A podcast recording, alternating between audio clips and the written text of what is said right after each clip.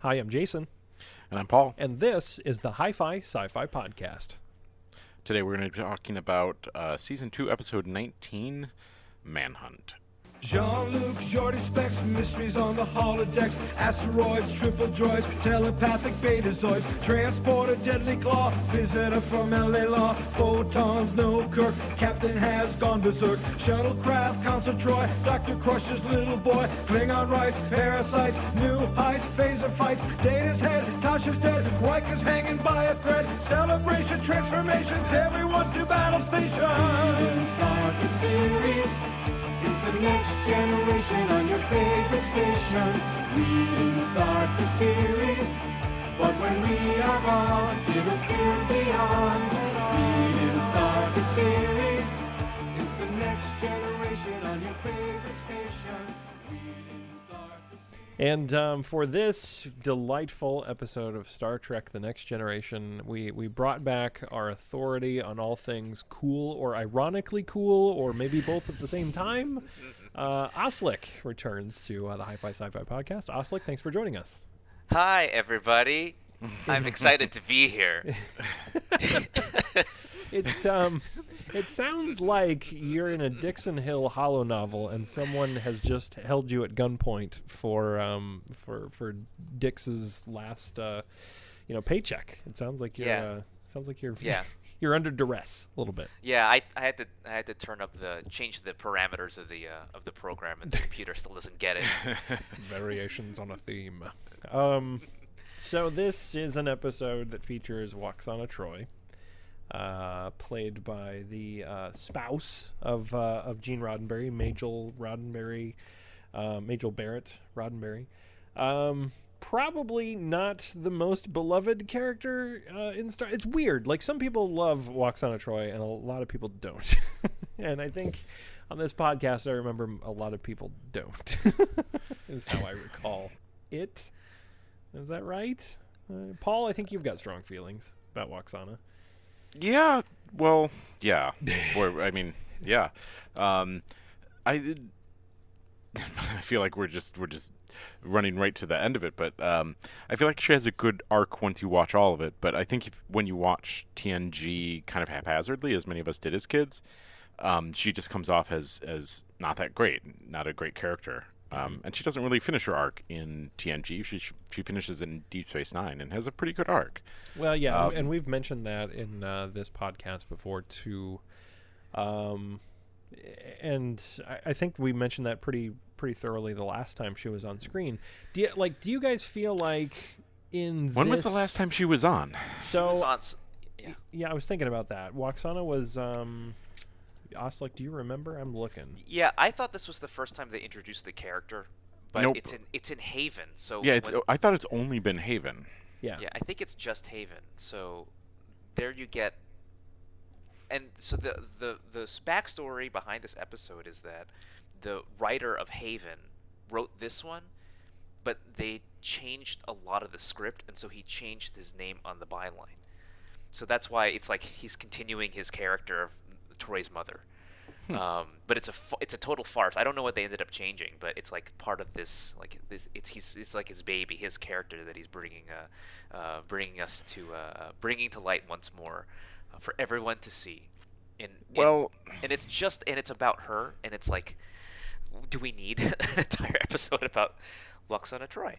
And um, It is really exclusively a vehicle for Lwaxana Troi. There's very little else that happens in this episode. There's some And- Dixon Hill, but she plays into that too, right? Yeah, she shows up. I mean, she. Yeah, I mean, yeah, yeah. yeah. she's no, this there. Is, yeah, this is a but- Lwaxana episode. Yeah, yep. And the Tracy Torme is the name of the the writer um, who did go under a, a pseudonym. Uh, Keith Mills and Terry Devereaux, and I can't remember which one um, he used for this one.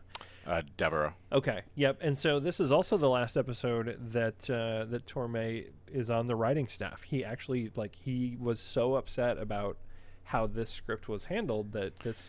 I mean, this was the Isn't catalyst this that is let him leave. Isn't this the second one that, that this happened with? Because was that not the same story with the Royale?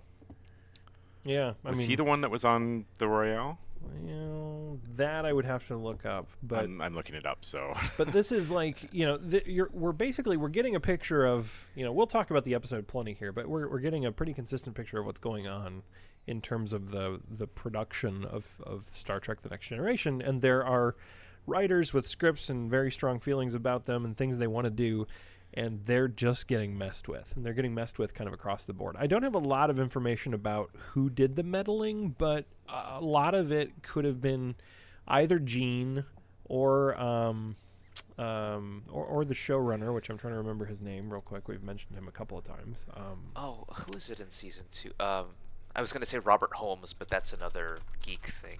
uh, It's not, we were uh, just talking about him. Um, hmm. Hurley, uh, Maurice Hurley. Maurice Maurice Hurley. Hurley. Maurice. Hurley. But yeah. so so yeah, Tracy Torme did um, also did the Royale, but uh, penned it as Keith Mills as a protest against Maurice Hurley. They're his rewrites. There you go. So if this is the second time in season two that he is doing that same thing, which you would never pick up because he's used two pseudonyms. Yeah. yeah. Um, so we may never know what this script looked like in its in its original format, but, but you know, I mean, we only have what we have. This that's is that's right. this is This it. um, we got we got some fish people. well, I mean, Um, let's be fair. we got a He also wrote Haven, right? This is he wrote Haven and thinks that was good, right, and then but- he's getting but again, rewrites Paul, and uh, protesting. devil's advocate here, the Royale, maybe that was a masterpiece too. You know? We did say that it, it probably was better, well, speculatively better when it was more surreal, which is what got written out. Right. Um, I don't think this was more surreal. no, no, I don't think this one could get more surreal. No, this is this was really strange. This is just like right from the beginning. Uh, uh, yeah. So Oh. the, the um the is it uh, Antedans? Antedans show up? the Right? 'Cause Ant- that's how it starts, right? Antedeans. and one of them, I would like to point out, underneath all of that stuff, Mick Fleetwood from Fleetwood Mac. That's right. Wow. Yep. Okay, well there you go. Yeah. So Um, they, I mean, it's weird because uh, very clearly taking time out of his schedule to be a cameo role in Star Trek: The Next Generation, and you would have n- they could have put. They, they may not have even had to have had a person under there. They could have just wiggled the plastic Yeah, for face. most of the episode. you know. well, so let's talk about that start, right? Because they they beam him up, and then they're all standing there in dress uniform, and they're and they're all like, "Oh, are they supposed to talk?" And they're like, "No, we know that they they come here in stasis." It's like, why are you in? Why one? Why are you in dress uniform? Two, why is Picard even there? Yeah.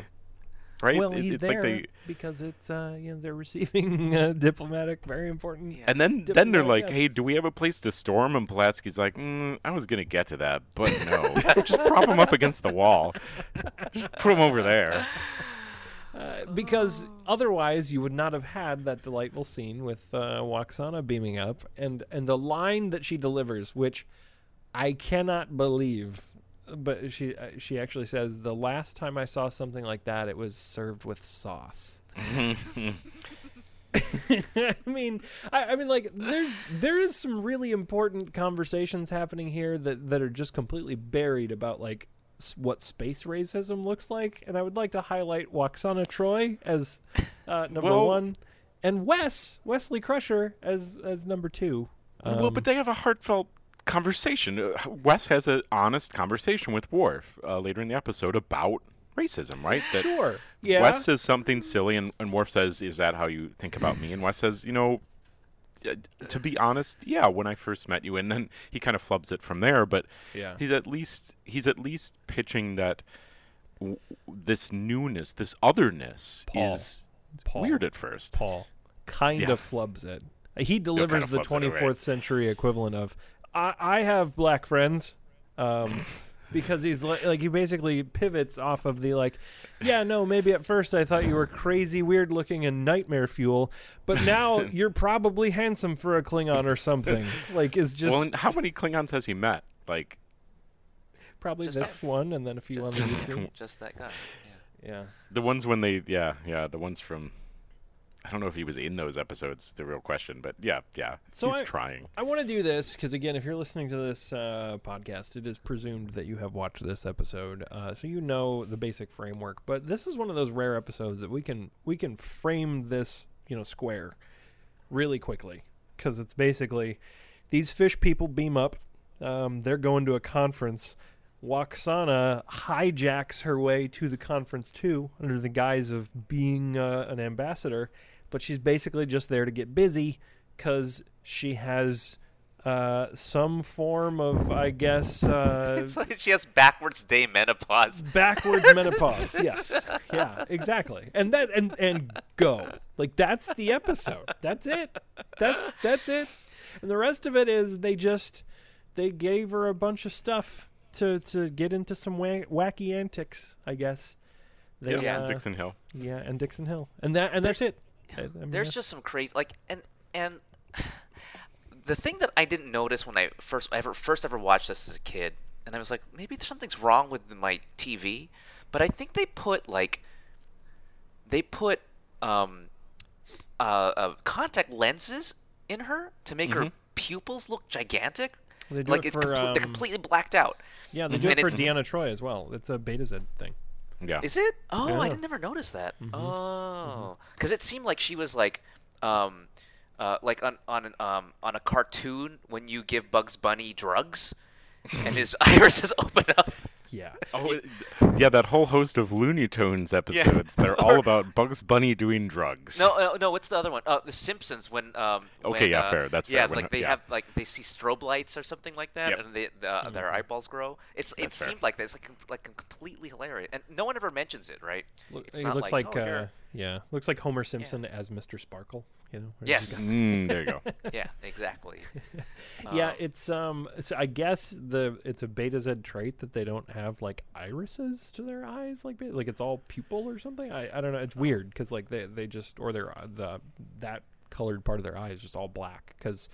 Uh, they actually continue that even on uh, throughout the rest of this series, but also there was a Betazoid crew member on uh, Star Trek Voyager, uh, Yes, Suder, uh, Lon Suder. Yeah.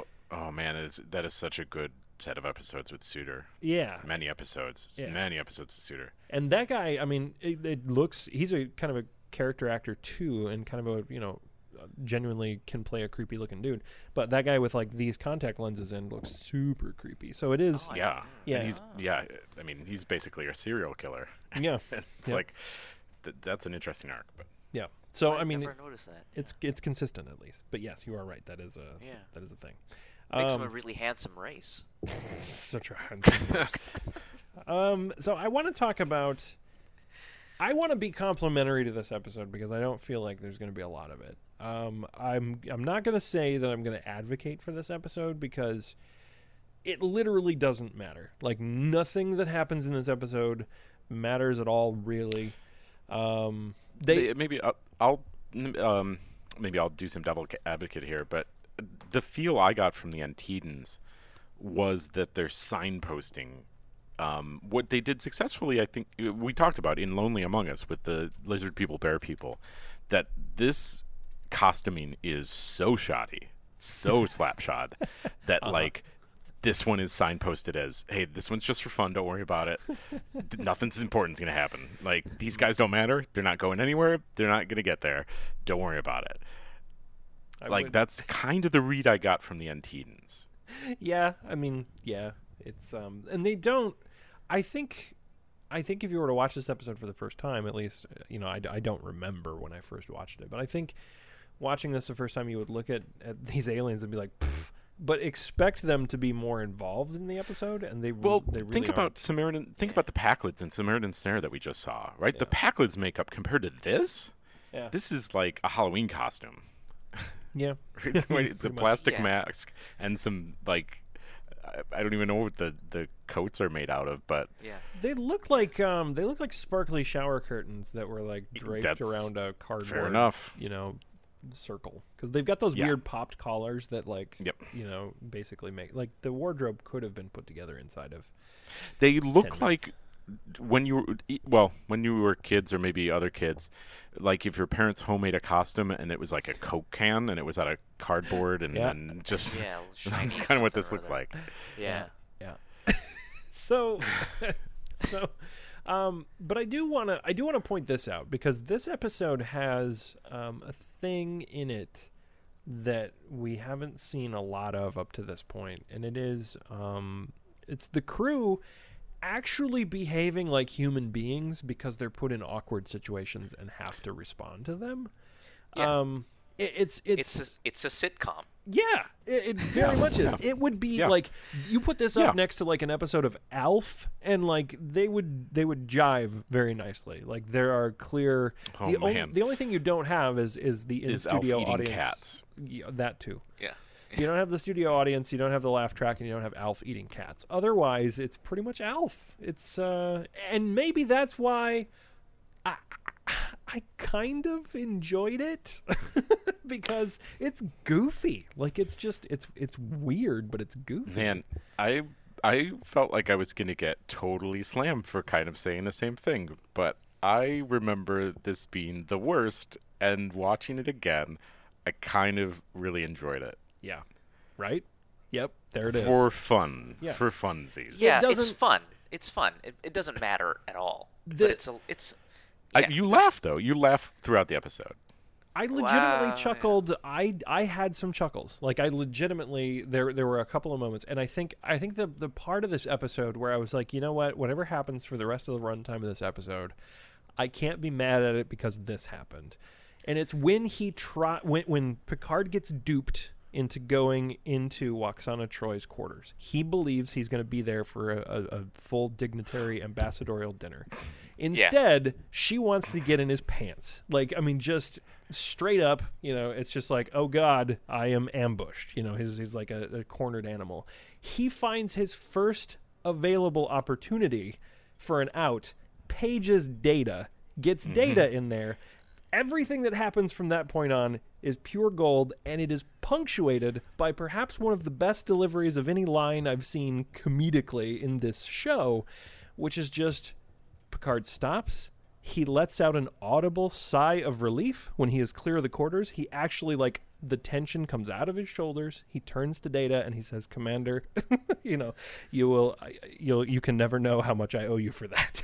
like, like I mean, he just and Data doesn't. He can't know because he doesn't, doesn't get it. possess the It- it- ability. so I would say it was it was just earlier in that same scene for me. It was when Picard walks into the room and is like, "Hey, I brought some blue juice." Oh. And her And is it her Hogg page or of it, yeah? he- valet. he's just like, "Oh, good," and he just chugs it, and Picard just stands there and is like, "Hey, you drank all my blue juice," And by the way, and he I'm can't gonna, say anything, but I'm gonna presume that that is because they don't they don't explicitly say it, but that specific jar and that color of blue juice is almost always used for Romulan ale. Romulan ale, yeah, yeah. yeah. So I'm presuming that this dude is just chugging the most powerful booze in the galaxy and just taking it in stride. Like that's But Yeah. there's there's a ton of that like prop comedy and yeah.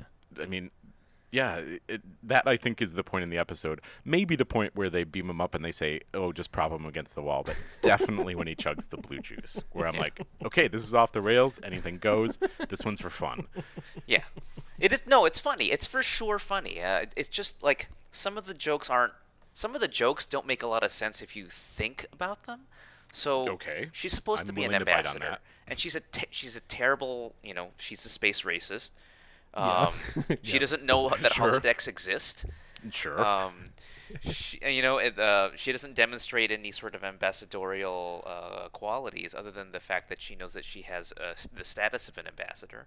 Um, uh, it, you know, it's just sort of uh, like if you think about it, it doesn't make a whole lot of sense. Um, that the that no one no one detected the Antedeans and uh, their. I mean, she says, "Oh, you can't." detect the explosive in their uh, in their clothes but and then Data checks and he's like, "Oh yeah, I did detect that. Immediately scans it and finds sorry, it. sorry, I didn't tell you about that." Yeah. um, Well, I'm gonna I'm gonna throw this out there that um, you know, no, I see your point that it doesn't fit in a lot of like what we see out of Star Trek, but I've also, I you know, we don't know a lot about the planet Betazed, and um, they, Almost nothing. They really do a lot to paint the planet Betazed as this like weird oligarchic like throwback place that's just cl- like especially all we see out of Lwaxana Troi like she's very clearly um, a person who has gained notoriety and status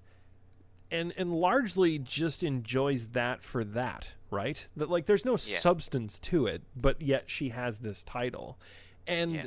I, I I think that's kind of interesting because she doesn't like she fits so poorly with what the rest of the crew is, which are professionals who are explorers and diplomats and uh, you know career paramilitary officers who have discipline, and then you have this person who's just like she'd be here or she'd be at the yacht club, you know, like so Right. she's just whatever, man. She's here and she's like the captain's cute. He has nice legs. I, I want to try to get on him, and everybody doesn't know how to react. Like there's even that scene on the bridge where Riker and uh, Wes and Data are all like comparing notes, and Riker's just like, "Then this happened," and then Picard walks in and is like, "Guys, she's an ambassador, so you know." Snap to a little bit. I thought that was I, I liked that scene, if only for the idea of um, i i at a very big picture level. It's a few guys sitting in a room talking about a woman, and then another man coming in and saying, "Hey, like, don't do that. like, she's an ambassador. Treat her re- with respect." Right. Yep. Uh, and that that at a very high level is just a good thing to have as, as an example in a television show. Like, sure, yeah. sure. I But- thought that was really different from what I've seen so far in Star Trek. Yeah, I especially mean, from this all-male writers' room. So he breaks, yeah, he breaks that up. But I think part of the thing that we, this is the, and this, if, if there's anything that's a running theme in Star Trek, uh, maybe this is even the first episode that we point out, is that Picard's really uptight, Oh yeah, and everyone's trying to like, they have to trick him to get him laid.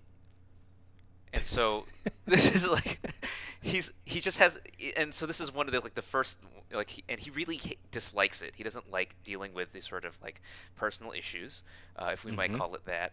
Um, the next time this happens, uh, Riker has to trick him in uh, in, uh, in in in Captain's Holiday uh, seasons from now. Um, and by the way, when when Troi is explaining to everyone in the in in, in Riker's uh, in, in in in Picard's ready room about how the uh, the the Betazed uh, sexual uh, uh, uh, uh, sexual desire increases yeah 4 times. Riker's face. I mean, he this is Riker, hilarious. yeah, He has it's this, like a reaction grin. video. it's it's like spectacular. There's- Jonathan Frakes is having so much fun in that scene. Yeah, yeah. I mean, and it, it to me that scene absolutely also was another one where I'm like, all right, I can't be mad at this episode. I cannot because uh, Troi's actually really good in that too. Marina Sirtis just totally like deadpans it, right? Like she just, you know, the. It, it's it's this like classic like they have this volley back and forth where Troi sets it up, then Riker pipes in and he's like, "Oh yeah, no, totally, this is a thing. Like I remember you were telling me when we first started dating, yeah, like four times the sex drive." And then she just or more, and he just turns. It's that turn that he looks at her and and you know more, and then she's like, "I didn't want to frighten you," and it's just, I was like, "Oh, I, I'm I'm I'm in love with this scene." Like whatever, again, the the there's lots to the episode to not like, and there's there's things that don't work, but when you're in that moment, it's just you can't help but grin the same grin that Riker has because he's like, "Well, okay." Uh, and, and Picard again gets that chance to be super stuffy. You know, the "I am not amused, Commander." And he, what I love about that is Riker does not stop grinning even after kind of getting dressed down for it. He's just like, "Nope, don't care. This is awesome." Well, to stick with the Riker, later when Riker, when uh, Lwaxana comes to the bridge and says like, Riker will be my husband now. Even then, he's like, all right, like this sounds like it could be fun for a little bit. And then Troi is going to go chase after her, and he says, no, no, just let her be. like, she's having fun, I'm having fun, whatever.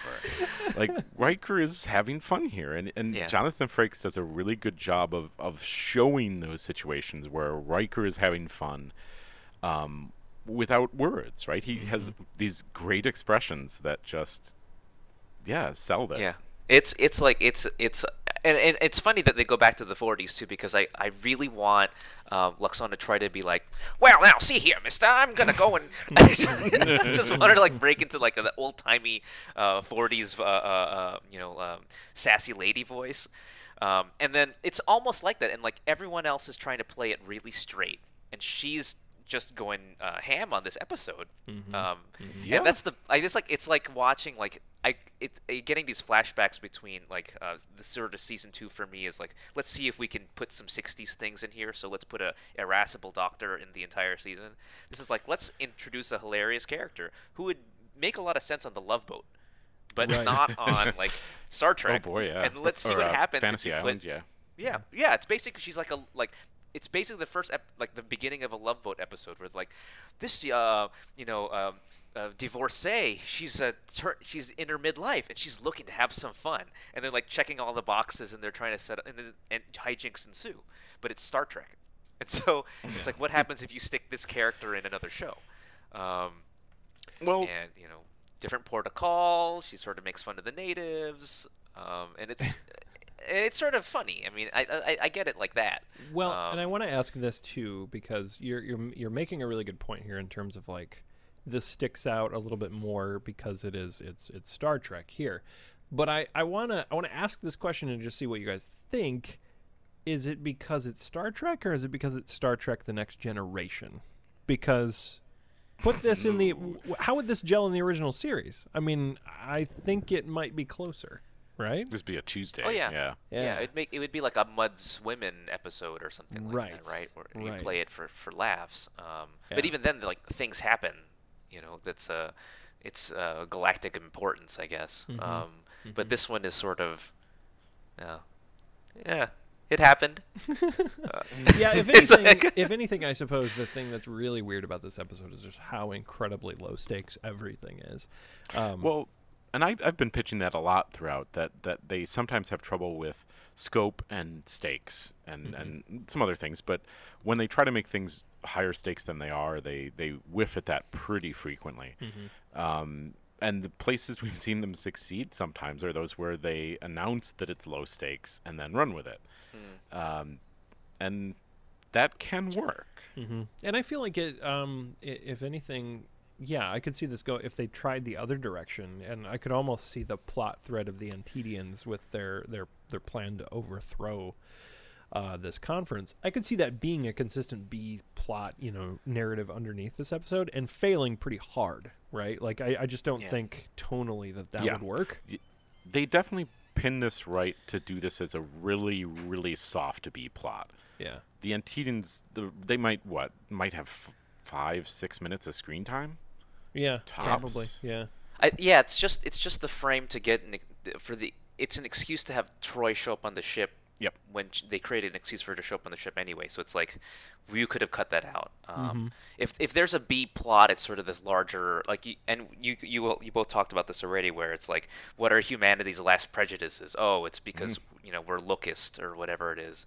Um, and Data points it out, and Worf points it out. Um, but then Worf is the, but he plays it like it's a joke, um, and he has this like you know, uh, it's the good tea, nice house Worf, right? Where he's like just Yeah. staring. He's like, what a handsome race. Even even now they have a what does he say? Like they have a certain Uh, dignity. yeah, like a quiet dignity or something Mhm. about him. Yeah. Yep.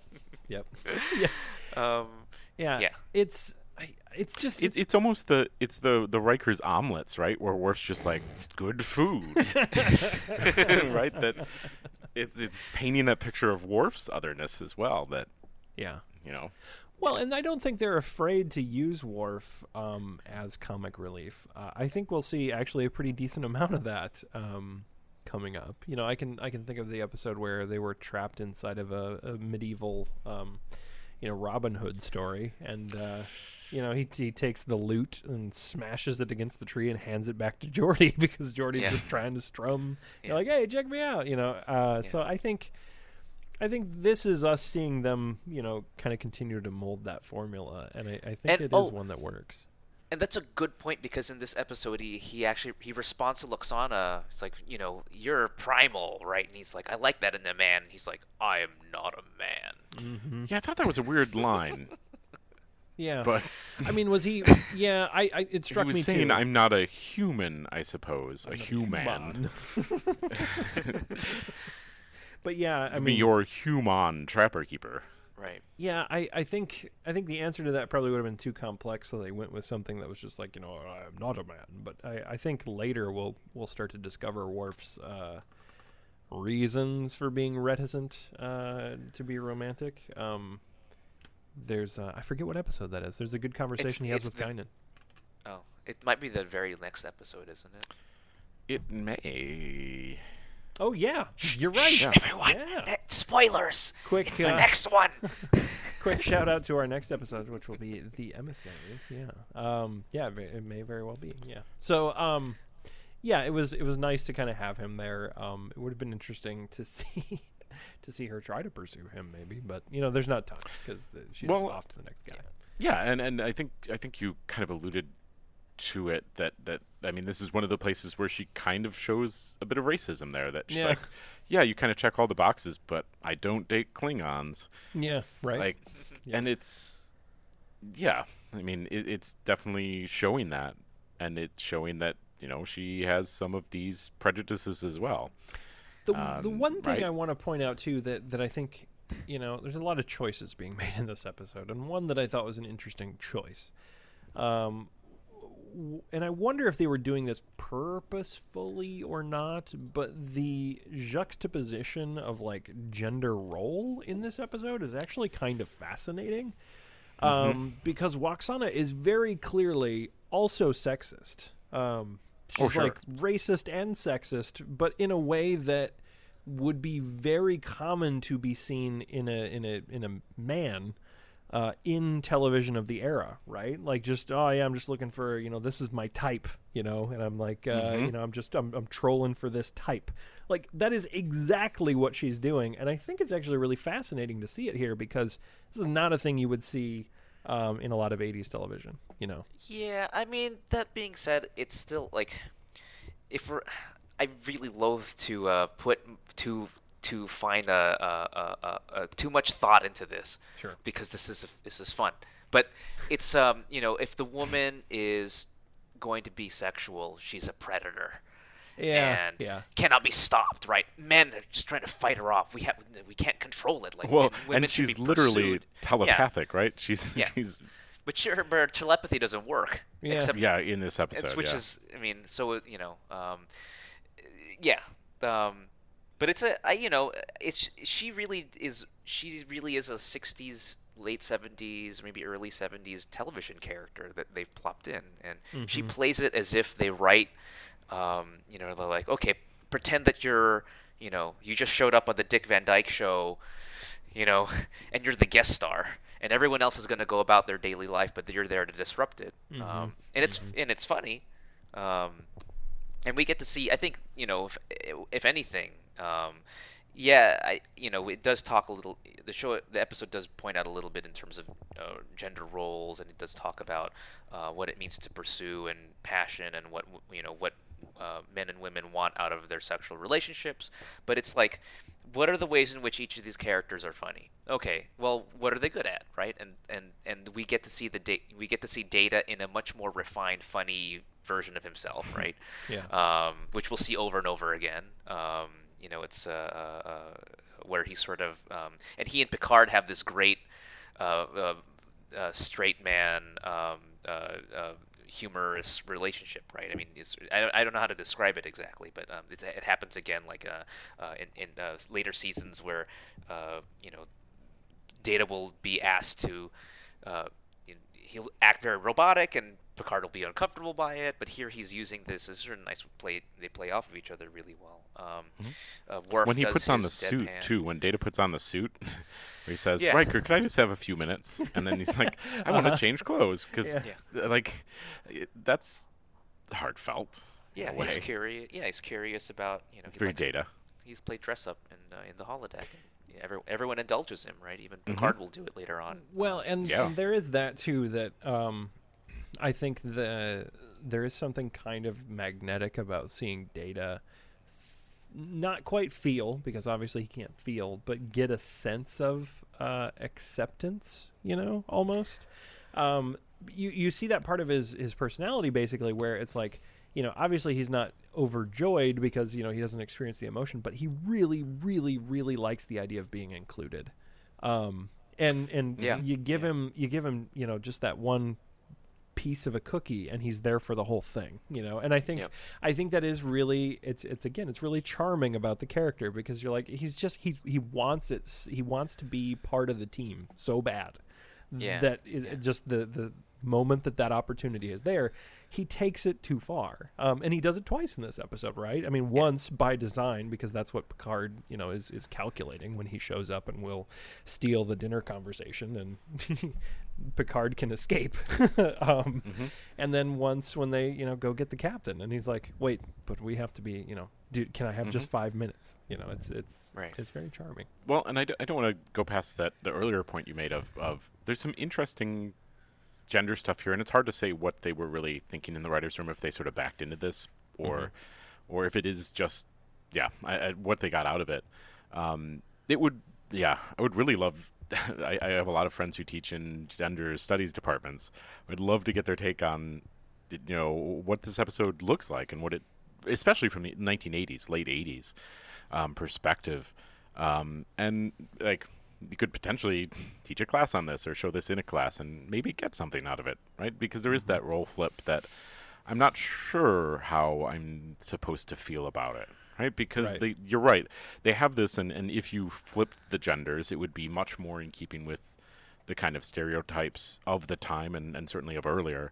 Uh, uh, you could call this, you know, it'd be Lady Killer, and it's basically any episode with Riker when he starts acting weird later, or Yeah. um, or or o- o- o- Okona, right? Outrageous Outrageous Okona is basically that Uh-huh. episode. He shows up and he's like, "Hey, ladies," and um, right, that's, the episode. Yeah.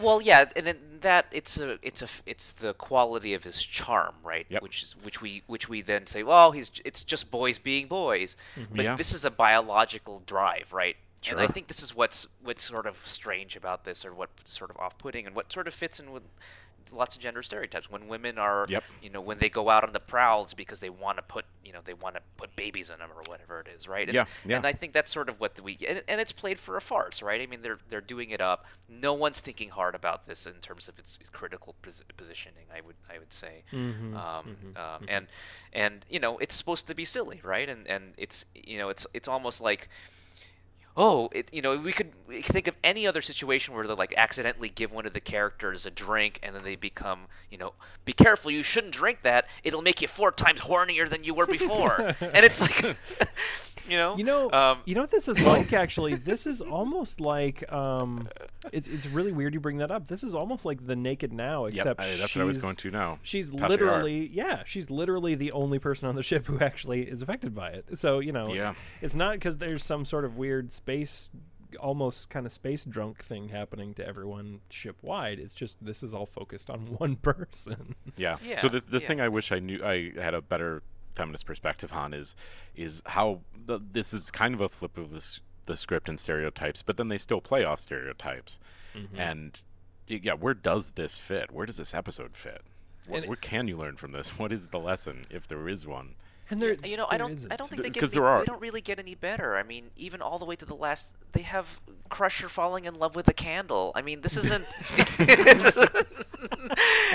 and even then, Troi. I mean, the one episode where Troi's like, she gets uh, prematurely aged because uh, because of some magic crystals. I mean, it's still the same stuff. It's like. Yeah. Uh, It's just like you know, weird Well, and- space forces make women hornier. It's just uh, you know, uh, um, so it's like I'm sorry, I have to back up and just spend a little bit more time with Crusher falls in love with a candle. Um, because that may be the best synopsis of, of any single episode of Star Trek The Next Generation I think I've ever heard. and next time on that's right. West falls in Crusher love with falls a in love with a candle. candle, and the dead grandma electrocutes uh, Geordi. That's good. Good God. I'm, s- I'm I call I, I call dibs now. Jason Navarro. That's my episode. Yep. Telling you now. Hi, Jason. Telling you now. Is this the second? Did we just did we say hi to Jason last week too? I think we did. Well, here we go. Good, good on you, Jason. He's uh he's now the most waving at beloved you again. recurring character on our yeah it's, it's when he's not on on this podcast people are asking about him so there We can't stop talking about it. he's huh? gonna get a huge man. ego now uh, about that uh, Do you, yeah. do you guys get e- do you get emails? You should read the emails emails on uh, on like an episode where Yes. you respond to questions. Yeah. Email us, everyone. We we uh, yes, Yes. long and the short of it, yes. Yeah, so you can uh, email Paul at and then the uh, website address or Jason at, uh, you know, again, hi fi sci fi podcast.com. You can also get on our Facebook page or our Twitter. We have been very bad about reading those. That Um, that sounds like a pre-recorded message, but this is not the end of the episode, listeners. No, it's Oh, not. No, no.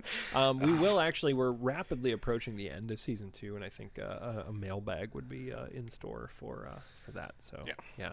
We'll, uh, we'll try to sneak one of those in there. So the Picard stuff here, well, maybe I don't want to go to the Picard stuff. The the Lwaxana stuff, Okay. we'll go there next. Swing The. Lwaxana stuff is is interesting because when you paint this picture of all of TNG, um, again to go back to maybe the, well the first point I made that I, I Lwaxana is poorly handled in TNG. Um, Sure. In, in in a number of ways. Um, and it is. It's strange that it takes Deep Space Nine and, and presumably a, a very different writing staff to then take the character and say, let's close this arc and let's let's talk about what this character's feelings are and what the what motivates this character and um, how much of this is is a show and how much of this is actually Lwaxana and what what are Yeah, her yeah. um, you know what are her fears and and what what are the things that are not the pomp and circum uh, the- all the all the the showiness part of this Yeah, yeah. they Um, do. They do. They have one episode later on in uh, in TNG where um, they explore her. Uh, f- there's a family story. I Oh, guess. yeah, I yeah, don't, yeah. I don't Yeah, want to yeah. spoil it because it's the whole point of the episode. yes but, yeah that um, one yeah, but no it's spoilers but on that yeah, one they they do follow through on that. But every you know every time every time else she shows up, it's just it's Yeah. a farce, right? Yes. Um, um, Yeah. Yeah. And uh, and and and she's c- I mean, it, but she does demonstrate competence if you in a Star Trekky kind of way later on in, in future episodes where there where she can Well- where she uses her ambassadorial skills and her uh, her almost- seductiveness, right? Um, she almost comes off as a character uh, in in a lot of ways this almost feels follow me almost feels like a q episode um, because she has powers and, and not just telepathic powers and, and ambassadorial powers um, like d- picard can't do things to q because q has powers and q just won't let him Right. um, Right, Pic- right, there's right, lots of places in this episode where Picard, if if there's a if this was a, a member of his crew, he would you know talk them the, talk to them and tell them to stop. But he, he can't. He has to do with these things diplomatically. Um, and, and it's interesting to see Picard put in this this weird situation where he's struggling with things, and again he's struggling with these uh, this personal side of things on his own behalf, instead of struggling with some threat to the ship. This this is sort of different and a different side of Picard uh, that we get to see him struggle, uh, and that that is different. Well, and it's, it's it's great, also it's also nice because he's very bad at it, right? Like we don't. Oh, yeah. we don't He's get He's about as it. successful as handling Q, right? Because yeah, yeah. He um, i- it's almost like he um, you know, this this episode says a lot about him, and builds that narrative that like he, you know, the air of command is very important to him, and you put him in a situation where uh, it's not logical and instead it's just kind of a torrent of, of emotion it's not his it's not his arena like he's beyond his depth he does not Yeah. know what to do with raw passion you know Yeah. Yeah. this is not Yeah. or, or a way. situation where someone just doesn't respect the captain. yeah right? That, right that that there's a hierarchy here that, that he usually has this respect out of his title. And if, if someone comes on and they're an ambassador and they just say, well, you know, I'm gonna I'm gonna play around and you know I'm gonna have a little bit of laughs at your expense here and there, and I'm gonna kind of do what I want, and I'm an ambassador. Uh, he doesn't know how to handle that super well, yeah. and that's that's Yeah. good to see that uh, that sort of flaw from him. yeah Yeah, and then yeah, and uh, I think this is a good way to get into the other stuff with Picard. He really doesn't know how to have fun. Like No. he just has no idea how to do it.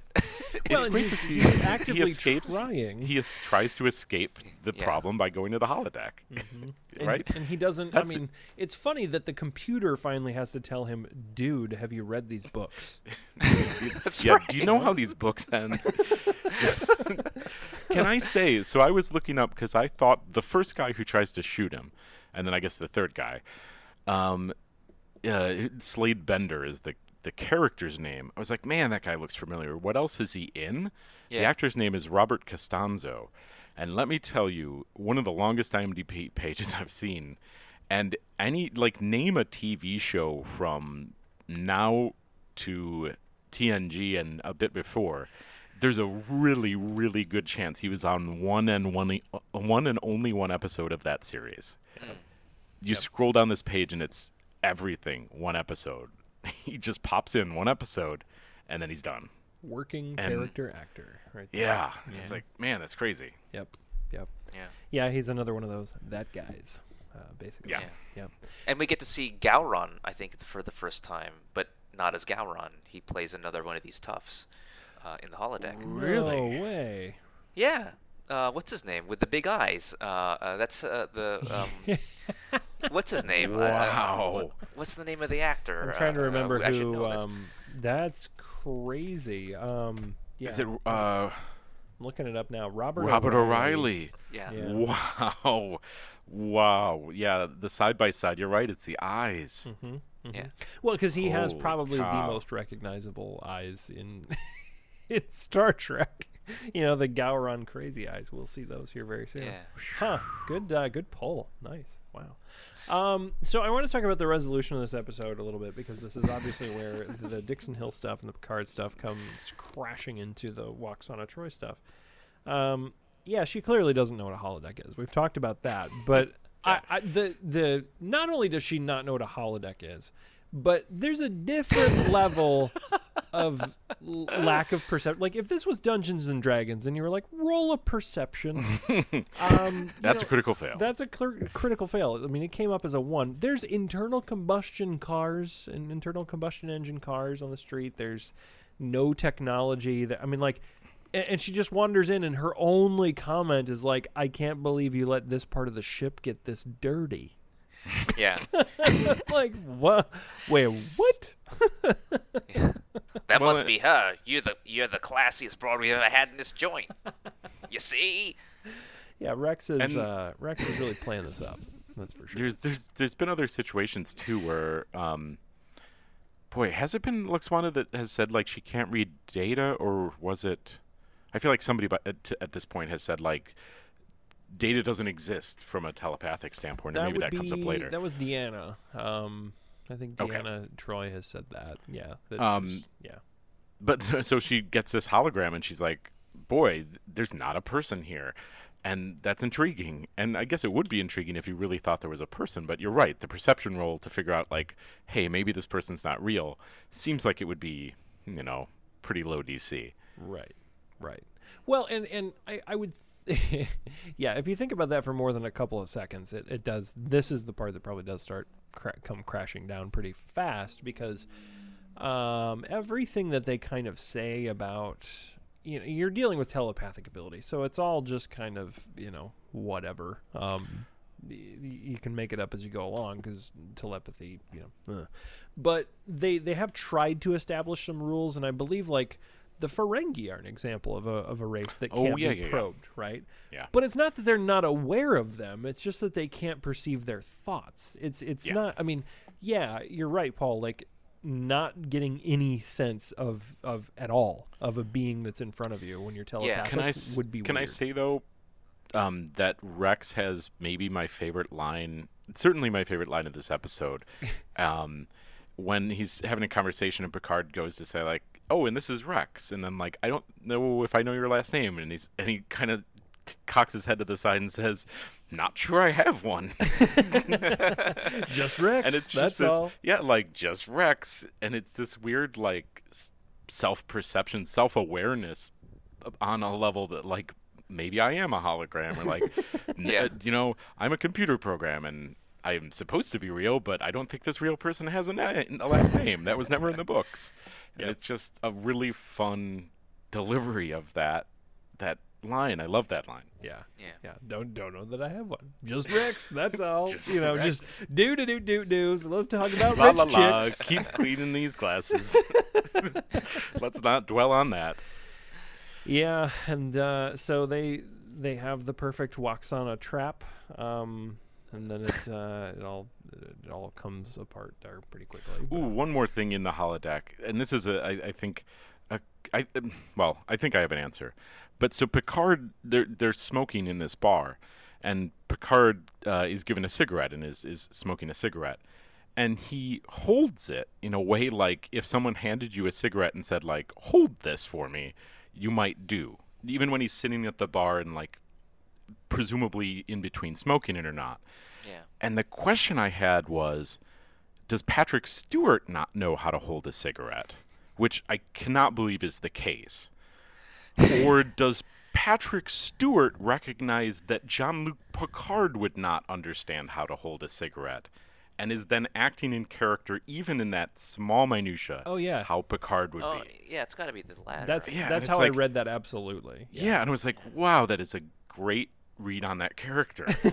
that Picard would have no idea what this is or what to do with it. Like, you put it in your mouth and then hold it. But if that's all you know, like, you'd hold it in this weird way that isn't really the way you would ever hold it. yeah. Well, I thought that was just yeah, such a good whole- touch from Yeah. Picard that, whole, Stewart. that whole set where Patrick that whole Stewart. conversation he's like okay now i've got to pretend that i'm in uh, oh, uh, yeah, yeah, yeah. i'm trying really hard and then they act like "It- you know we shouldn't go to war. And he's like well actually no it's important and and you know and he's trying to get in there and he's like oh uh jimmy kuzo. Oh he was from that book right? Right rex? Right? Right madeline? Right? And like turns like they don't know what's going on. And he says the name of the thing out loud. And madeline's like jesus christ like get your act together Yeah. yeah. um, well, the other thing, I mean, they really play up a lot of those fish out of water elements because this is also the uh, the last Dixon Hill episode that I remember um, was the one where they gave Beverly uh, chewing gum, right? And she uh, she just takes the gum and swallows it, you know. So I I read this as like the same style choice, right? Where they're like, yeah, smoke this, and he's like, okay, you know. and then he also completely forgot about uh, you know. Rex gave him the "Hey pal, how about some some cash?" You know, and he's Yeah, like, and what, just- "What the hell does this mean?" You know, what's why is he making this strange sign? Oh yes, money. So I think I uh, forgot to make some in the replicator before I came in here. yeah, I th- I think you're seeing a pretty accomplished actor just goofing Yeah. with the fact that like, okay, I'm a, I'm a 24th century spaceman and now I'm in the 40s. So what the hell do I know about any of this stuff? Yeah, yeah. So they um they do leave the holodeck. Lwaxana's like, "I'll be back for you, Rex." um, they break it to her, you know, later. Um, and so then they resolve the the whole episode by being like, "Yo, bombs in their coats. Uh, arrest them." That's right. Well, and they so don't that- they don't that- try to set them off, No. which I think they- Yeah. I could have like, why not? You were going to do it anyway, right? Yeah, Exactly. Presumably right after they materialized on the uh, down on the planet. Yeah. Yeah. And you'd think that, like, Worf pulls up a phaser, you'd think that shooting them with a phaser would probably trip them off. Yeah. Yeah, you would think. But but so this is goes back to the point that I said I had a point about Lwaxana and then I made that one about Picard. But she's painted as this this sort of the telepathy gives her so large of a power advantage over everyone else that she could do these things flippantly that an entire ship of people can't do it all. That she just they're they've been standing there being like, well, about to teleport these bombs down, do do do do do. And she walks into the room and it's like, those aren't diplomats, they're assassins. like she put them in the even brig. yeah to one one step further too. She even um she's so flippant that she doesn't even say like, "Oh God, you got to act." She's like, "Oh, they're still here." You know, like yeah, that's like, that's you haven't figured this out yet. Yeah, like yeah. yeah, she's exceptionally flippant and and demonstrates this that like she only has to try one percent of the time and can outperform all of them with this crazy telepathy. Right. Right. That, that's the power advantage you get with that. Yeah. and Yep. it, it paints a really interesting picture of, um, you know, sort of how boring that life would be in a lot of ways. That that she says, you know, um, I think when talking about Rex, that usually I know, um, I think she says, I usually I know men's thoughts before they have them, or something like that. That that having telepathy would make things pretty boring in a lot of ways. Mm-hmm. Yeah, absolutely. Yeah. Yeah, and then and then that's basically it, right? Um, Yeah, they just take the antenna somewhere and you yeah. know. And, and they literally, go, da, da, da, da, da, Yeah, da, yeah, the- jazz hands. this, this the, the episode ends. And more or less. They give Lwaxana the longest dematerialization process ever because she gets to make a crack on the way out. Right? She's like, They're like, uh, yeah, teleport me out slow, chief. Yep. I, I want to take. I wonder if that's a thing where she slipped him some some made up Betazoid space bucks like under the under the console and was like, yeah, b- teleport me out slow, chief. Nice. And then that's it. Then they warp off and and that's uh that's that. That's Manhunt. Um Oh man. fun fact that uh, the planet where all this is happening, the uh, Pacifica, this is the second time that we've heard that name and the second time that it will ever appear. Uh, it was the place they were supposed to be going to um, in that first season episode with the bug people invasion. Um, the uh, conspiracy. They were supposed to be headed to. Oh yeah, yeah, yeah. Yeah, they were supposed to be headed to Pacifica in conspiracy, and instead, man, what a rabbit hole we went down there. Um, so yeah, we, we see Pacifica again. Uh, I don't believe it's referenced again in uh, in Star Trek. Um, not much background on this one, other than it's clearly a vehicle for uh, for Lwaxana Troi. Rob Bowman was the director. Um, he was he was fairly fond of it. Um, he basically said the the direction he was given was spend all your time with Majel Barrett. Uh, it's her episode, uh, Majel Barrett Roddenberry. Speaking of, there's that scene where she talks to the computer, which I feel like is basically fan fiction. She's literally Right. talking to herself. Yeah, Yeah. Yeah. exactly. Um, which yeah, it's just meta, so meta, yes. meta fan fiction. Yeah. So I, you know, I asked before we started talking about this episode where everybody was at, and everybody was kind of like, "Blech, this episode." But I, I feel like Paul, you, you bravely came forward and and said, you know, eh, I kind of had fun with this one. So, and I kind of did too. Um, so now, Well, how do we call it? What do we do? Well, I'll I'll say this. I'm gonna be Picard, Mhm. and you don't always have to have fun. I don't know what to say. Like, it's great. Like, you sit down and you really spend the time to go through it, and you're like, this was this was nice. It's like a nice little, you know, uh, it cleanses the palate. Mhm. But Mhm. it's like other episodes in the season, like Outrageous Okona. Like, what was the point? You know, it's it, it just let's bring on some dude. Uh, just to throw everyone off, and uh, they sort of—it just doesn't seem like it really fits. Um, and I think in some ways, if you're interested, like, so I'm really interested in the Lwaxana Troi episodes because they range in between being really terrible and being really great. sure. And and I like the Troi romance episodes because they're universally terrible. Yeah. Um, but like, you know, when they try to do love stuff on Star Trek, early on especially, it just it's sort of you know it's sort of weird. Um, and this is one of those like uh, people have you know the only time you're ever going to have a relationship or a sexual relationship with someone is if your primal urges take over. And picard is your quintessential 24th century guy and i'm like i'm telling you internet you know all, all you people out there you don't have to have fun you can you can move on So hard pass, fine. don't have fun, bah humbug. Got it. okay. All right. I mean, no, I, you'll enjoy it. It's just, uh, you know, if I were telling someone who's never seen it, and you're like, oh, I've already slugged through what are pretty, eh, like, do I want to watch another one of these episodes that I've seen before? Sure. There are probably better ones to watch. Sure. Um, um, but it's, you know, when you go back and you watch it again, and you watch Star Trek by theme, and you pick out, I'm gonna follow, I'm gonna watch all of Lacon Troi's episodes Uh huh. you know, it, then you do that. Or I'm going to watch all the episodes with Dixon Hill in them, or I'm all, you know, I'm going to watch all the episodes where uh, Worf is the comic relief or something like that. Then I think it makes a lot of sense, like when you put them together in that way, but not as a uh, episode one to the end of the season episode. I think it's uh, only completionist would do it like that. That's a that's an interesting. th- I think this is the first time we've had a take like that where it's like it's a no, but here's a bunch of machete order stuff you can do to to I guess get something out of it. Oh yeah, this, this is how I watch Voyager. I mean, I Yeah. can't stand it from the beginning to the end, but I'll pick out. Okay, I want all the episodes where uh, the Doctor is the main character, Sure. which is like half of them. Yeah, that's a lot. Yeah. or you know, I want to watch all the ones where they have to drink. Um, you know, where it has where where the characters play Kadis-kot. You know, just just, just you know, just to break you know to, to break up the monotony of the uh, of the of the way that I guess the arc was supposed to operate because I want to see something interesting. And I think the Troi ones when you put them together, the Troi family episodes are interesting if you take them as a group, uh, but not beginning of I got to watch all the episodes from the beginning of the season to the end.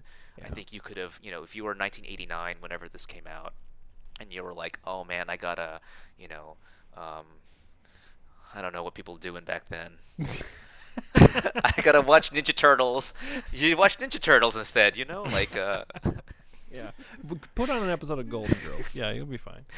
Um, so, Paul, a lot of times I'll throw it to you after I ask the guest. I am going to instead give you the choice. Would you like to render your verdict now, or would you Yeah, like I'll go in the normal order. Okay. I'll go in the normal All order. right. All right. So, I'll what? give you the last What do you- because I because I don't.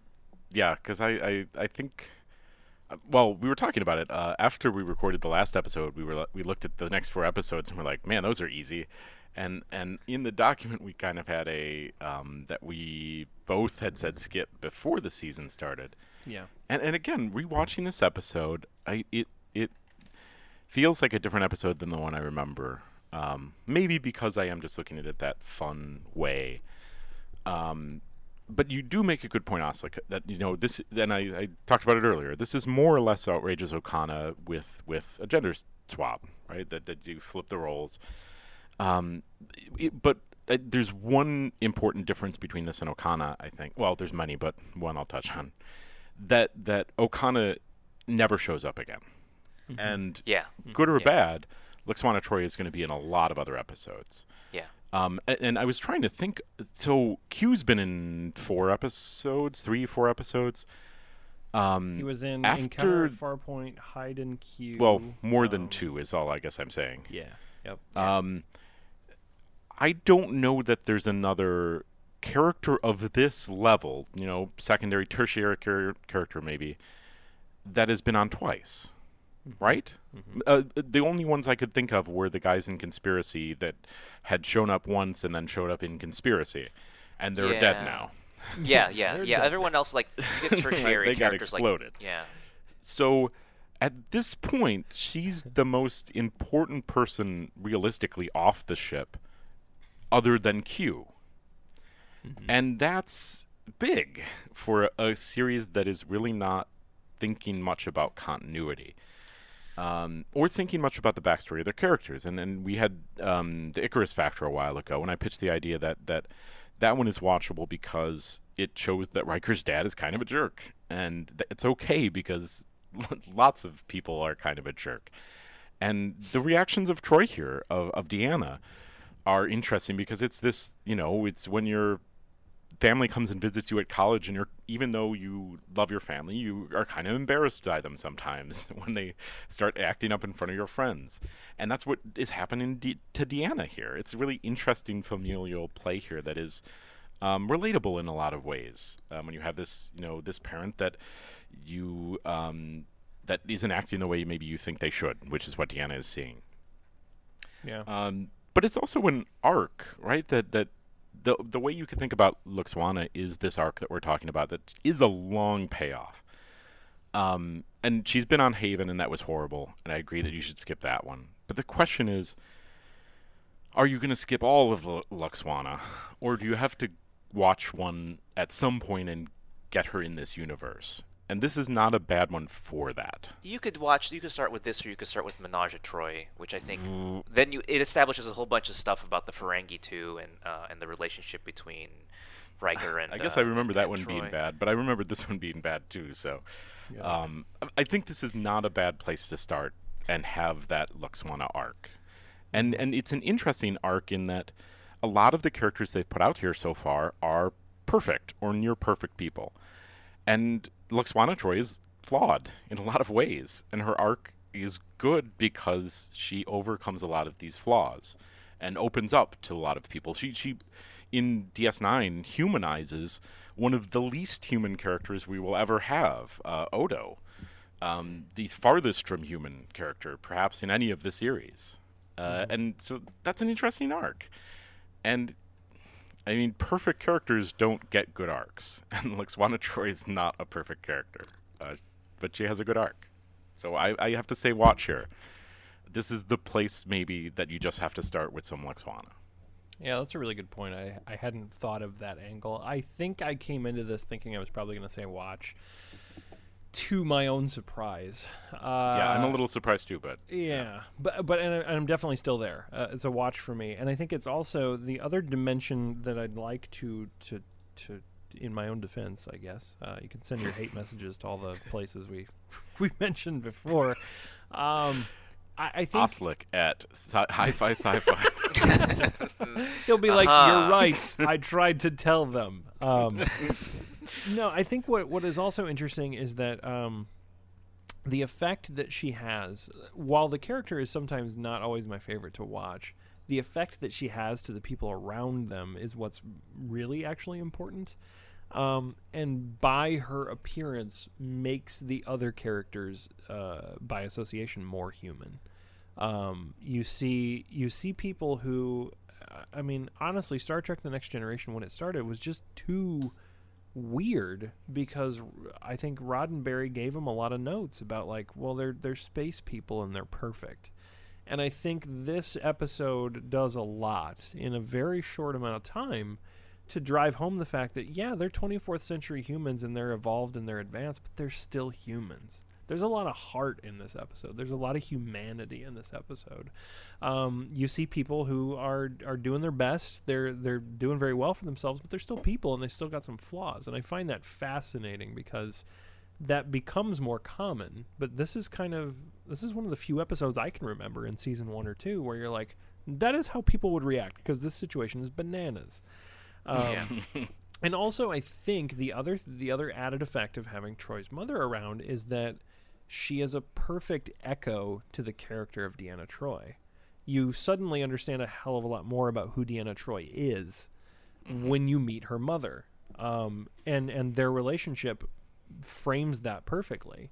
Deanna loves her mother; she would do literally anything for her. She also can barely stand to have her in the same room.